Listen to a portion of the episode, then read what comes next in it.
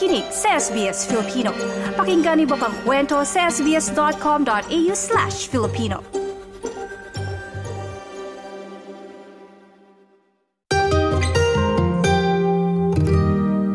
Susunod na, usapang kultura tayo. Paano nga ba nakakaapekto o nakakatulong sa magpartner ang pag-unawa sa magkaibang kultura at paano lalo pang mapagtitibay ang kanilang relasyon at makakasama natin ang mag-asawang Australian na si Jessie Davy at kanyang Mrs. na si Gail kung saan si Gail ay isang Pinay at alamin natin ang kanilang kwento, paano nga ba sila nagsimula at paano nila ginagamit o paano nakatulong ang kultura, ang magkaibang kultura ng Filipino at Australian para lalong mapagtibay ang kanilang pagsasama, lalong-lalong na nga at ngayong linggong ito ang ikalawang linggo ng Feb-E Big Month o buwan ng pag-ibig dahil malapit na ang Valentine's Day, dalawang araw na lang. So kumusta naman po kayo? Kayo ba ay naghahanda sa inyong mga pa-Valentine's gift o mga uh, selebrasyon ng Valentine's Day. At simulan na po natin ang kanilang kwento sa unang bahagi ng ating panayam kay Jessie at Gail Davy. Firstly, thank you so much, Jess and Gail, for your time to do this interview and share your story. Simulan natin. Huwag na tayong magpatumpik-tumpik pa. Kanina I was speaking off air with Jess and he was trying to give his side of the story. But Gail, paano ba kayo nagkakilala ni Jess? We met as missionaries of the Church of Jesus Christ of Latter-day Saints. And sabay kami, bali batchmates kami. But we have different classes. So we don't really mingle that much. But it just so happens na magkatabi yung classroom namin and that's how uh, that's how we met. But it's kind of a forgettable thing if if I must say except for that uh, one time na tumatak talaga siya sa isip ko kasi ano siya uh, natural na papansin. So it was during I think one of our lunch times and uh, nakapila ko sa labas ng cafeteria with my companion. Alam mo, normal na nakatulala ka lang. Nakatulala lang ako nasa sahig. And then, naglakad siya sa harapan ko, nagpapansin, sabi niya, um, sister, bakit mo tinitingnan yung pet ko? Sabi niya ganyan. Sabi ko, excuse me. so, yun yung moment na parang, ang weird ng tao na to. Pero yun yung moment na naalala ko siya. And then, eventually, um, we had to go to our designated areas. He was in Manila, and I was going to serve my mission in uh, Mindanao. So, sa uh, is it is it Caraga? Mm-mm. That that area, and then we somewhat stayed connected through emails once a week, pero actually parang every other week yung reply. Kasi reply ako this week, ma-receive ko yung reply niya next week, and then I would reply the next week. But it's not, it's not very consistent until the end of our mission. So, um, I finished my mission six months before he did because that's how uh, mas maiksi kasi yung mission ng mga uh, babae.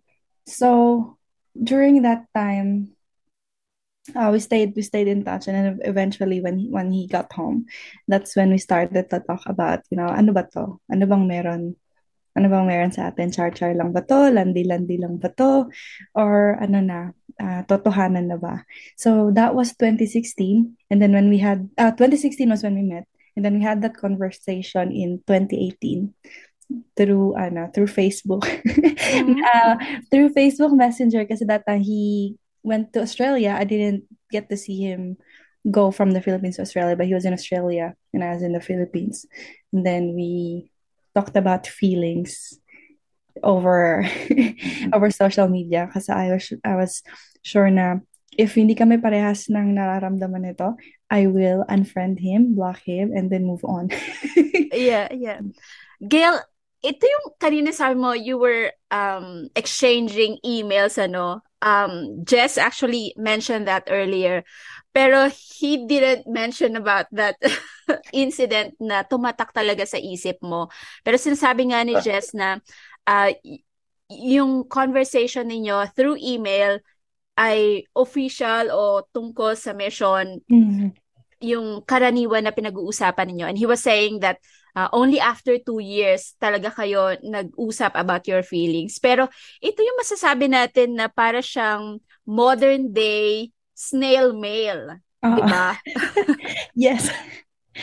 Tapos ano pa no, uh, in a sense na I never got get to know the details. I just got to know his quality as a as a missionary and I found that impressive yung dedication niya to learn the language, to really serve people and hindi siya distracted. Like he never tried to get to know me. He was just he was just trying to do the official things, which I think is a plus uh, point because I also wasn't trying to um, Diskarte distract. So I could see now, oh, dedicated tong tao to. Pwede. Mm-mm. Now, Jess, you were saying na yun ay dahil ikaw ay missionary and you have to lock yourself. Hmm. Now, Opo. give us your uh, side of the story. Well, syempre, mas maraming detalye yung kay Gail. um, ganyan minsan yung mga lalaki, diba? Nak nakakalimutan. Um, pero, yeah, ganun talaga yung nangyari. Lahat ng mga sinabi ni Gail ay totoo. Uh, pero, uh, syempre, ipinakita ko rin yung dedication ko um, after the mission dahil uh, bumalik ako sa Philippines para ligawan si Gail. Um, so, um, syempre, nag-usap kami sa social media. Sinabi niya sa akin na may gusto siya sa akin, ganun. At sinabi ko rin sa kanya na may gusto ako sa kanya. At pagkatapos ng mga dalawang buwan, bumalik ako sa Pilipinas at uh, nagbakasyon kaming dalawa sa Palawan. At doon ko na-realize na, uy, uh, gustong gusto ko ang babaeng to.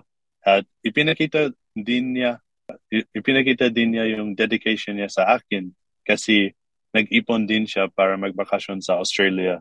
Um, so it worked both ways. Bumisita siya sa amin dito sa Brisbane. Nagstay siya dito ng dalawang buwan. At pagkatapos nun, nag-propose ako sa kanya.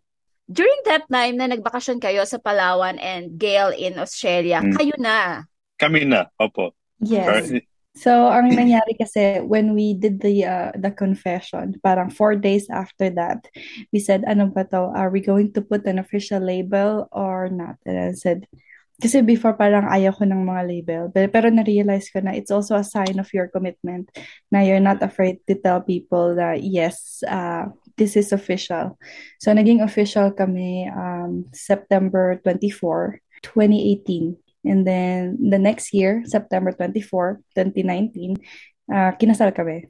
Naging mabilis ang pagpapakasal ng dalawa na si Jess at Gail dahil isang taon makalipas na sila ay maging officially on o bilang mag-boyfriend at girlfriend, sila ay ikinasal at ibinahagi nila kung paano nga ba ang kultura ay may mahalagang papel sa kanilang mga desisyon at syempre sa kanilang pagpapakasal. Nato ang pagpapatuloy ng kwento ni Jessie at Gail yung iba kasi uh, they waited for a long courtship or long uh, engagement bago talaga magpakasal. Sa inyo parang, okay, this is what I feel. Uh, ganun ka rin ba? Uh, okay, tayo na dahil pareho tayo ng nararamdaman. And then, one year after, kasal na. Bakit ganun yung naging uh, decision ninyo na hindi na natin to patagalin? Was it on purpose, Jess? That's a good question. I think ganyan talaga yung kultura sa simbahan namin. Na kung may gusto ka sa isang uh, tao at parehas yung feelings nyo, magpaka, magpakasal kayo agad-agad. It's just a culture thing. Siyempre may mga miyembro sa sa simbahan namin na meron sila meron silang matagal na courtship. Sa amin, we knew it was right. At meron kaming mga uh, spiritual experiences na naranasan namin uh, that told us na ito yung plano ng Diyos para sa amin. Ganun. So we're very, in our church, very spiritual, and we follow those promptings, and that's what led us to that decision. Bukod syempre dun sa kultura sa church, ano, hindi mo rin maalis, Gail, yung kultura sa family. Anong sabi ng pamilya mo doon sa bilis ng mga pangyayari? Um, actually, uh, hindi siya naging problem kasi yung parents ko parang whirlwind relationship din sila. My dad uh, never asked my mom to be his girlfriend. Ang, ang sinagot niya agad, ay, ang tinanong niya agad is, will you be my wife? Yun agad yung tanong niya. So, it wasn't a problem uh, for them, especially since that time, um, I was also, I was already financially independent from them. So, I already had a job, I had um, some savings. So, they weren't afraid na um sige if that's if that's what you want we will support you parang darating ka din sa point na alam mo nung, nung bata ka hindi ka pwedeng mag-boyfriend so pagdating ng ng ganang age na uh, mapagkakatiwalaan ka na, they were like, okay, hmm. sige na, go. Go for it. I think another reason then why we decided to get married um, is for me at that point, parang I had some relationships before and I knew na kung ano yung hinahanap ko sa isang tao. And I wanted to grow with that person. And I just felt na I'm ready to settle. Of course, hindi pa kami tapos mag-aral. Um, we, I won't say that we're yung talagang stable in a sense, but we, we had some, we had a job, we had a plan, and I just wanted to make things happen with uh, the right person. Parang um, we will build this together. We will go through the the hardship together, and then hopefully make our dreams come true um, together. I think it really helped. Na yung both parents namin were were supportive and understanding of the decision and allowed us to be independent at the age of I think I was 23 and he was 21 when, when you get married. Mm. Mas, mas bata ako. mm.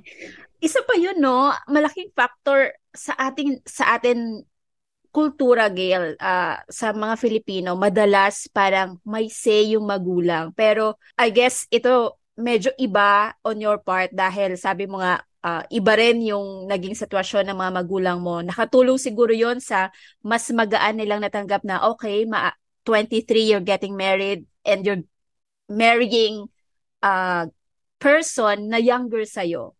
That, um, that is Basta true. guwapo. Okay na.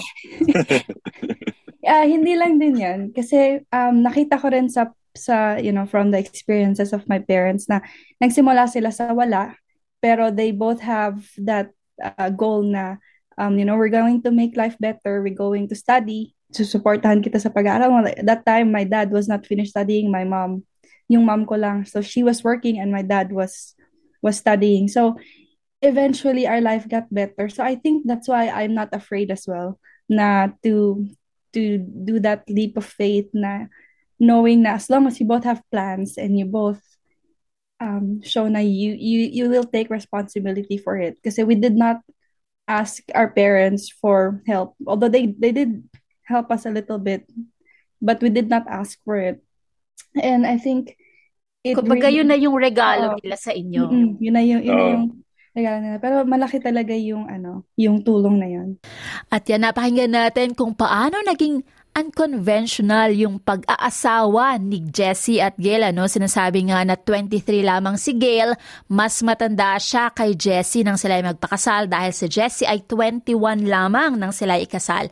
At sa ating pagbabalik, aalamin pa natin kung paano nakakaapekto sa pamilya Davy ang kanilang kultura at bakit mahalagang maipasa nila ang parehong kulturang Pilipino at Australian sa kanilang anak. Nung nag-propose siya, we somehow decided on the go na, okay, let's get married within ano, six months, we'll make it happen. Then when we got married, initially I, I thought na I don't want um, I don't want a child yet. Let's let's enjoy this. Pero um, two months into the marriage, I felt na parang ano, parang may kulang sa atin. parang ano na ba yung next? Ano yung next steps na? Tapos wakto pa nagka-pandemic for the following year. But somehow we decided na um, let's let's have a baby. Kahit isa lang, isa lang muna. So eventually yun, we had our son uh, two months before our first wedding anniversary. So by the time na we celebrated our wedding anniversary, mayroon na kaming two-month-old. So, yeah.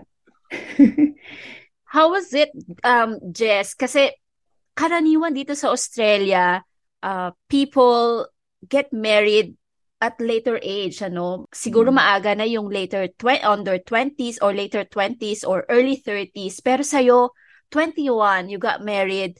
22, you have your son, your first child. At bata ka pa, for sure, meron pang dadating. Oh.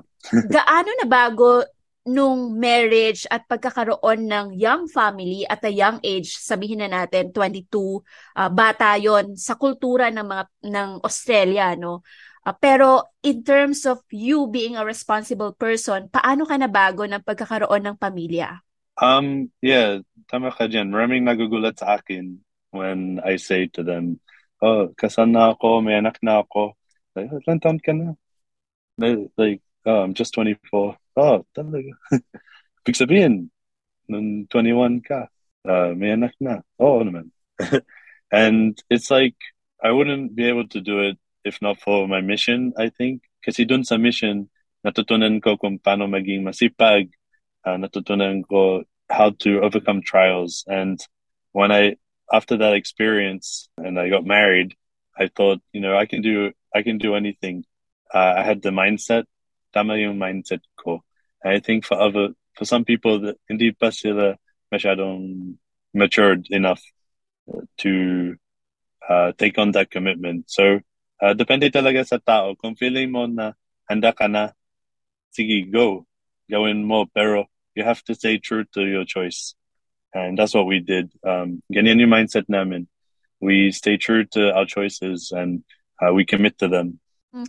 Ikaw, Gail, hindi ba mahirap? Kasi, kumbaga, sabihin na natin, you're uh, mas matured ka in terms of uh, age at siguro sa atin sa Pilipinas, maaga tayo talagang um, kumbaga maaga yung kamalayan natin sa sa hirap ng buhay, sa mga responsibilidad dahil ganun yung kultura natin, 'di ba? Dito sa Australia, 21 kakapasok pa lang ni ni Jess sa college or magsisimula pa lang siyang pumasok sa uni. Pero sa atin, maraming mga sa age na yon medyo yung iba nakatapos na dahil sa atin, 'di ba? Uh, yung nito lang naman pinatupad yung year 12, pero sa atin mm-hmm. parang pag 18, 20 tapos ka na sa koleyo. True, mahirap. Kasi ano din ako eh, panganay din ako na babae. So growing up, um, andun yung pagpapalaki sa'yo na, oh, dapat alam mo lahat ng gawaing bahay. Dapat marunong ka magluto, marunong ka magplansya, kaya mong alagaan yung asawa mo, all those things. Talagang um, tinuro siya or in a way forceful pa nga eh ng, ng mama ko nung nagpapalaki siya sa akin. Um, since she herself is a nung nagkaanak siya naging housewife siya. Pero eventually um, we realized na at this at this day and age kung gusto mo talagang um, umasenso, minsan kailangan yung sacrifice na parehas kayong magtatrabaho. So that's what we uh, what we decided. Uh, nahirapan din ako noong una, hindi may pagkakailan na ang dami naming pag-aaway dahil din sa culture. For example, iba yung definition niya ng malinis sa definition ko ng malinis. iba yung way niya ng paggawa ng bagay, iba yung way ko ng paggawa. And sometimes yung maliliit na na, na ganong bagay is lumalaki yung ano, yung yung away.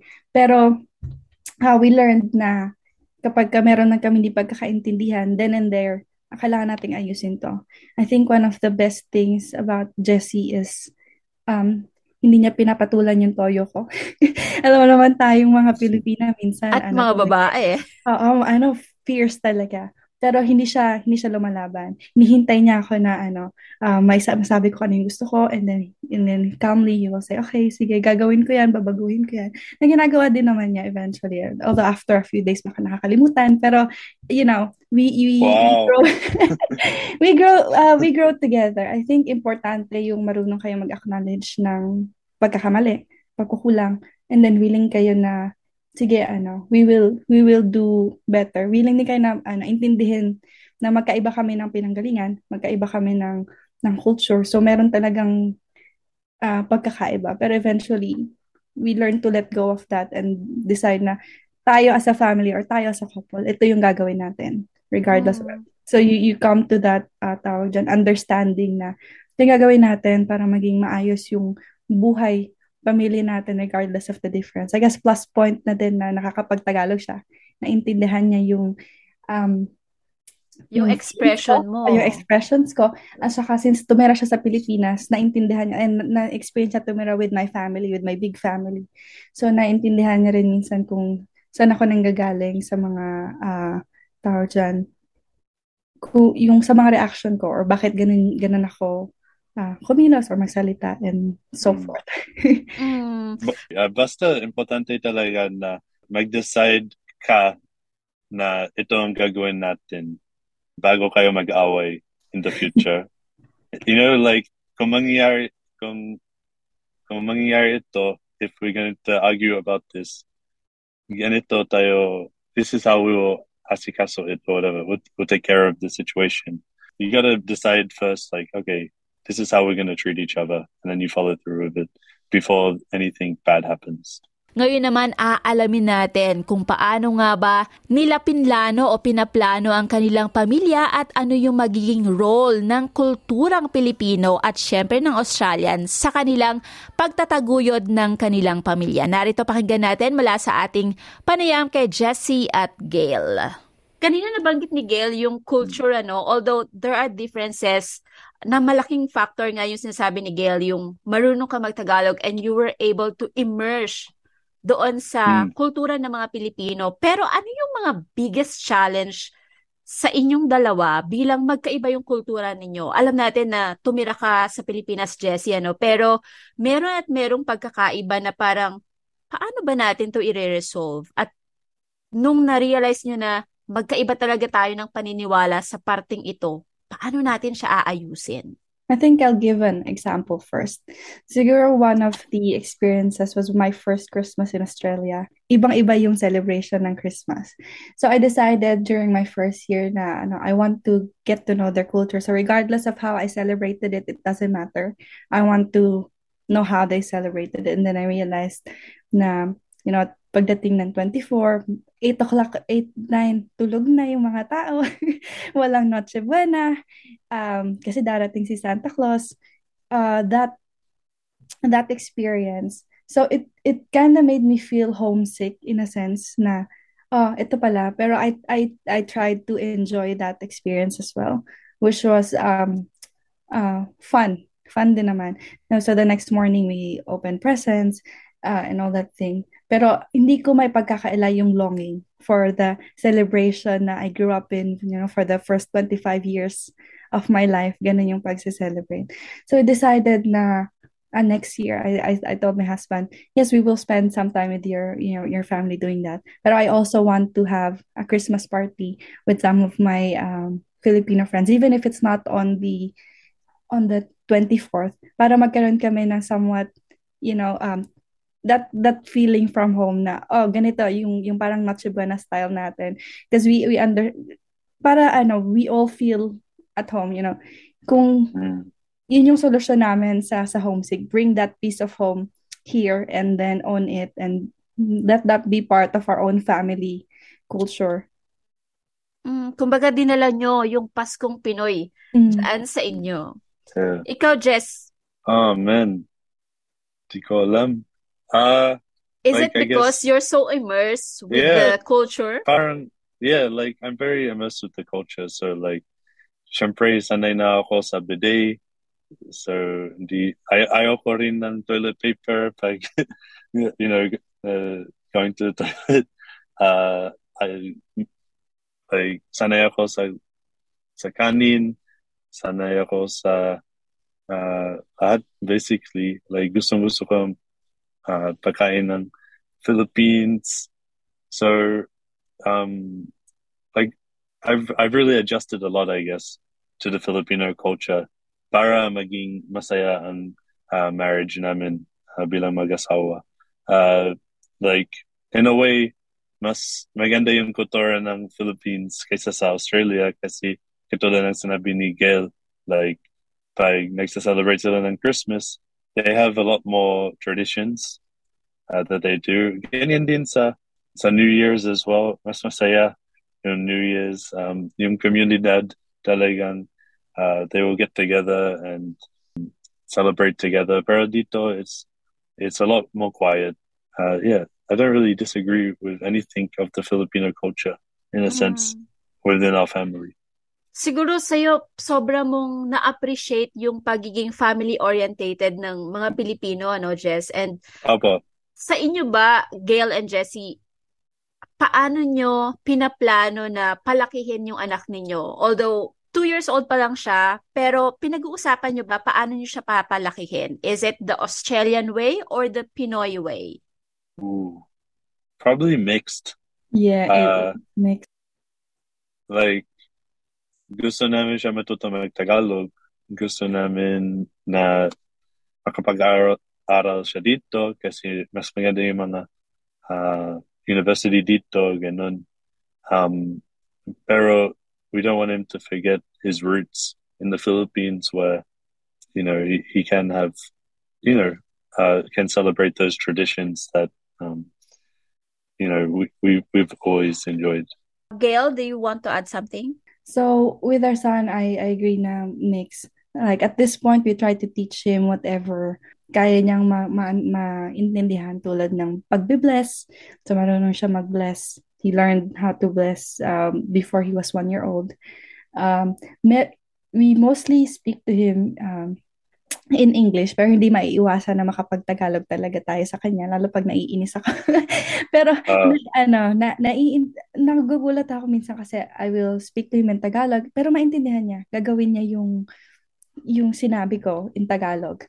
Um, pero mostly we're teaching him to speak in English muna since uh, we don't want him to be misunderstood, especially he goes to daycare. Baka magsalita siya ng Tagalog, hindi siya maintindihan. Tapos hindi niya pa maintindihan na, oh, I'm speaking to different language uh, pala. But we, but we are trying, um, I want him to know the culture. Uh, we try to bring him sa mga Filipino festivals.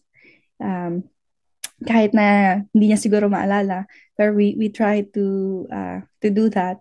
And then always um, keep in touch with my family. So palagi kaming nagvi-video call para di niya makalimutan. Teaching how to speak lolo, lola, ate, kuya, tito, tita, tit, um, yung mga sim- simple muna na ganun. And then we do plan to bring him home then sa, sa, sa Pilipinas um, as often as we can in the future. Sa ngayon, hindi pa nakapunta. Probably next year, maka, makabisita. Things like that. Since open kayo dun sa pagiging bilingual ng anak ninyo, ano, at syempre being a biracial family, ano ba yung para sa inyo benefit nito sa inyong mag-asawa at syempre sa inyong anak ngayon at sa mga future pa ninyong magiging anak? Jessie.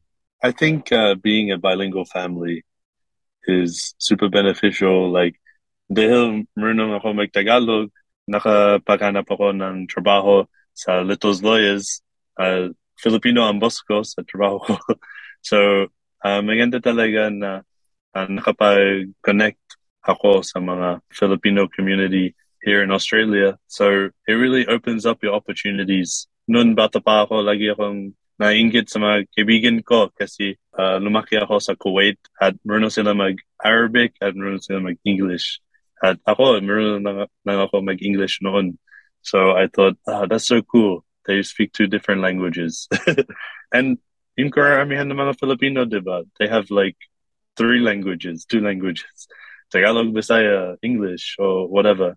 So the more you can communicate with other people with different cultures, it opens up opportunities. Ikaw, Gail. I agree with Jesse. We want to encourage him to learn the language and to support him as well. Or even if he wants to learn a, a different language, we're on it because we understand from our experience na it's a really powerful tool to be able to communicate, especially living in Australia, kung saan sobrang daming, ano, sobrang daming cultures here. It's a, it's a melting pot of culture na maganda rin talaga encourage na eventually not only the Filipino language pero kung ano pa man yung gusto niya because I think it's going to be a powerful asset for him as it has worked for me and my husband and it helps him stay connected especially to his roots to my family and the people who loves him na nasa Pilipinas ngayon. At yan ay binahagi ni Jessie at Gail kung paano nila pinaplano at syempre kung paano nila ibabahagi at ipapasa sa kanilang anak ang parehong kulturang Pilipino at syempre ang Australian culture. At sa huling bahagi ng ating panayam kay Jessie at Gail, ibinahagi nila kung paano ginagamit ni Jessie ang mga natutunan niya sa kulturang Filipino sa kanyang pinagkakaabalahan sa social media at paano nga ba ito nakakatulong sa pagpapatibay ng kanilang relasyon at gawing masaya ang kanilang pamilya. Narito po ang huling bahagi ng ating panayam kay Jessie at Gail. I have a TikTok channel. Um, gumawa ako ng YouTube channel, pero mas uh, popular yung TikTok ko. Yeah, i-follow nyo ako sa TikTok at YouTube. I-search nyo lang Jesse Davy at lalabas ako. Ako yung guwapong puti. so, I just thought, you know, mahal ko yung, yung kultura ng Filipinas kung saan, you know, lagi kayong nagbibiro, ganun. You guys are always having fun. So, I want to make a videos kung saan ipinapakita ko yung kakulitan ng mga Filipino. Um, so, my videos on TikTok and on YouTube, uh, lagi akong nagbibiro, gumagawa ako ng mga skit, uh, and uh, just having fun, honestly. Yung karamihan ng mga video ko uh, ay tungkol sa mama at anak.